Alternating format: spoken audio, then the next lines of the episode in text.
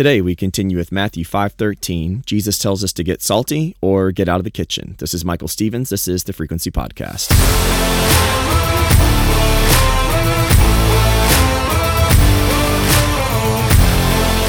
Everybody at some point has had a meal that either had way too much salt on it or not enough. And as somebody who enjoys cooking and experimenting in the kitchen with savory foods, uh, as well as baking, I'm, I'm not going to lie, I'm pretty famous for my cookies.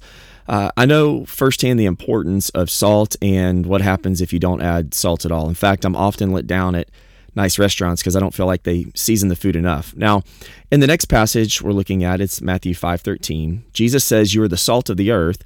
But if salt has lost its taste, how can its saltiness be restored? It's no longer good for anything except to be thrown out and trampled under people's feet, which sounds pretty intense, and well, that's because it is.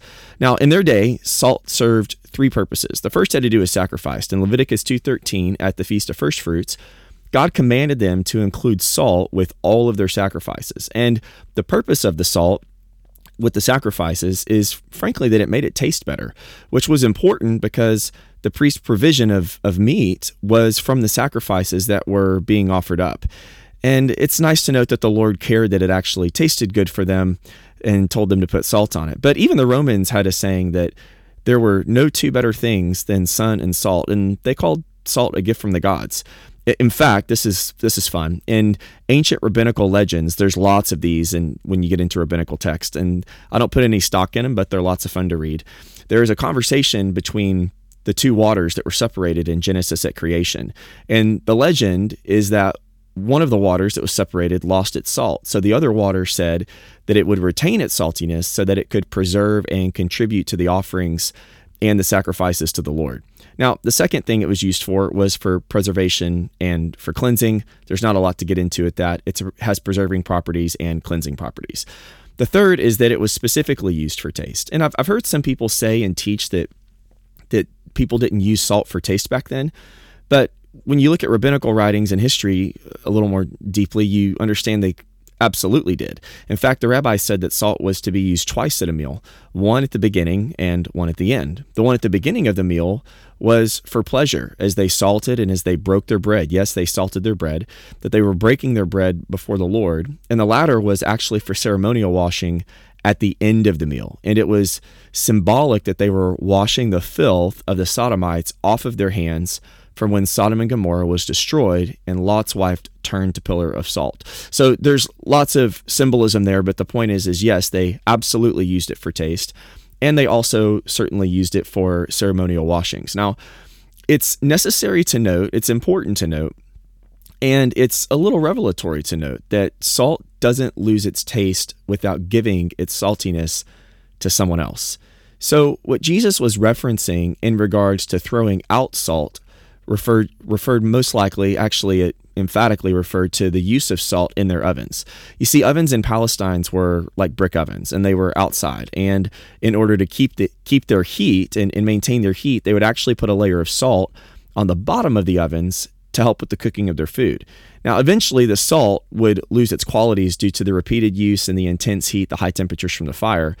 And when it had run its course, they would scrape it off the bottom of the oven and then they would throw it out into the street where obviously people were walking and it was getting trampled underfoot. Now, it's also important to remember that while we typically only reference Jesus as the Messiah, that he functioned as the prophet, capital T H E, capital P prophet, that Moses prophesied about. And this, so this was not just a, a personal warning for individuals, but this was really a wake up call to the people. It was actually a prophetic warning given to the nation of Israel. We see this this warning given later on in the book of Luke as well, uh, that they would be trampled underfoot. And you know, you might be saying, "Gosh, he said one little thing and he he said a ton here." Well, yeah, he did.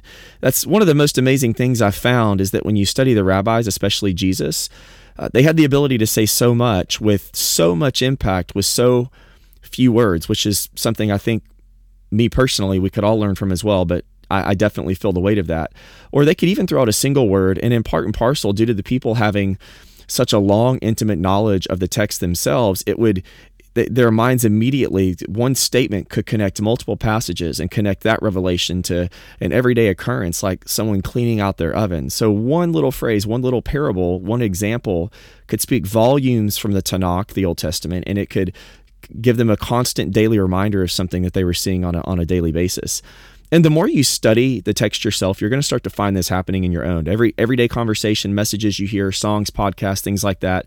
You're going to find that your mind starts to go to the text while you're listening to someone else because you're becoming so intimately and, and consistently acquainted with the Word of God that the words of people start to bring to remembrance, remembrance the things that you've read yourself. So there is a practical takeaway for us today. Obviously, he said we are the salt of the earth. Now, collectively together, only together, we're of very little value. I'll give you a, a, an example. No one has ever sat down to dinner and for dinner ordered a plate of salt with a side of salt and then seasoned it with salt because salt put on itself isn't valuable. It, it's just salty. It's not it's not adding value to anything. The way that you add the way that you add salt to something or to someone is to bring out their best qualities in the same way the salt on the sacrifices brought out the meat's best qualities. And your value in being salty is found when you give your salt away to someone else to bring out their best. In other words, as Christians, we, we tend to huddle around each other the majority of the time, and I'm all for that. However, I would like to encourage you to be intentional about being salty, not the sassy salty, but being salty in your place of work, in the grocery store checkout line, wherever you are bring out the best qualities of the people around you. And in that, you will actually become useful salt and be the salt of the earth, not the salt of yourself or your family or or your children or your church or the salt of other Christians, but actually the salt of the earth to bring out its best qualities. And there is a clear warning at the end. He says that he wants to use you. You've been designed to be used by the Lord. You've been designed to bring out the best in others. You've been designed to to bring out the image of God that they were created in. And when you when you do that, he sees it like the priest, he sees it as a sacrifice offered up to him, offered up to him. But for the salt that becomes of no use, he will find someone else that will be for that person or for that purpose. Thanks for listening. This is Michael Stevens. This is the Frequency Podcast.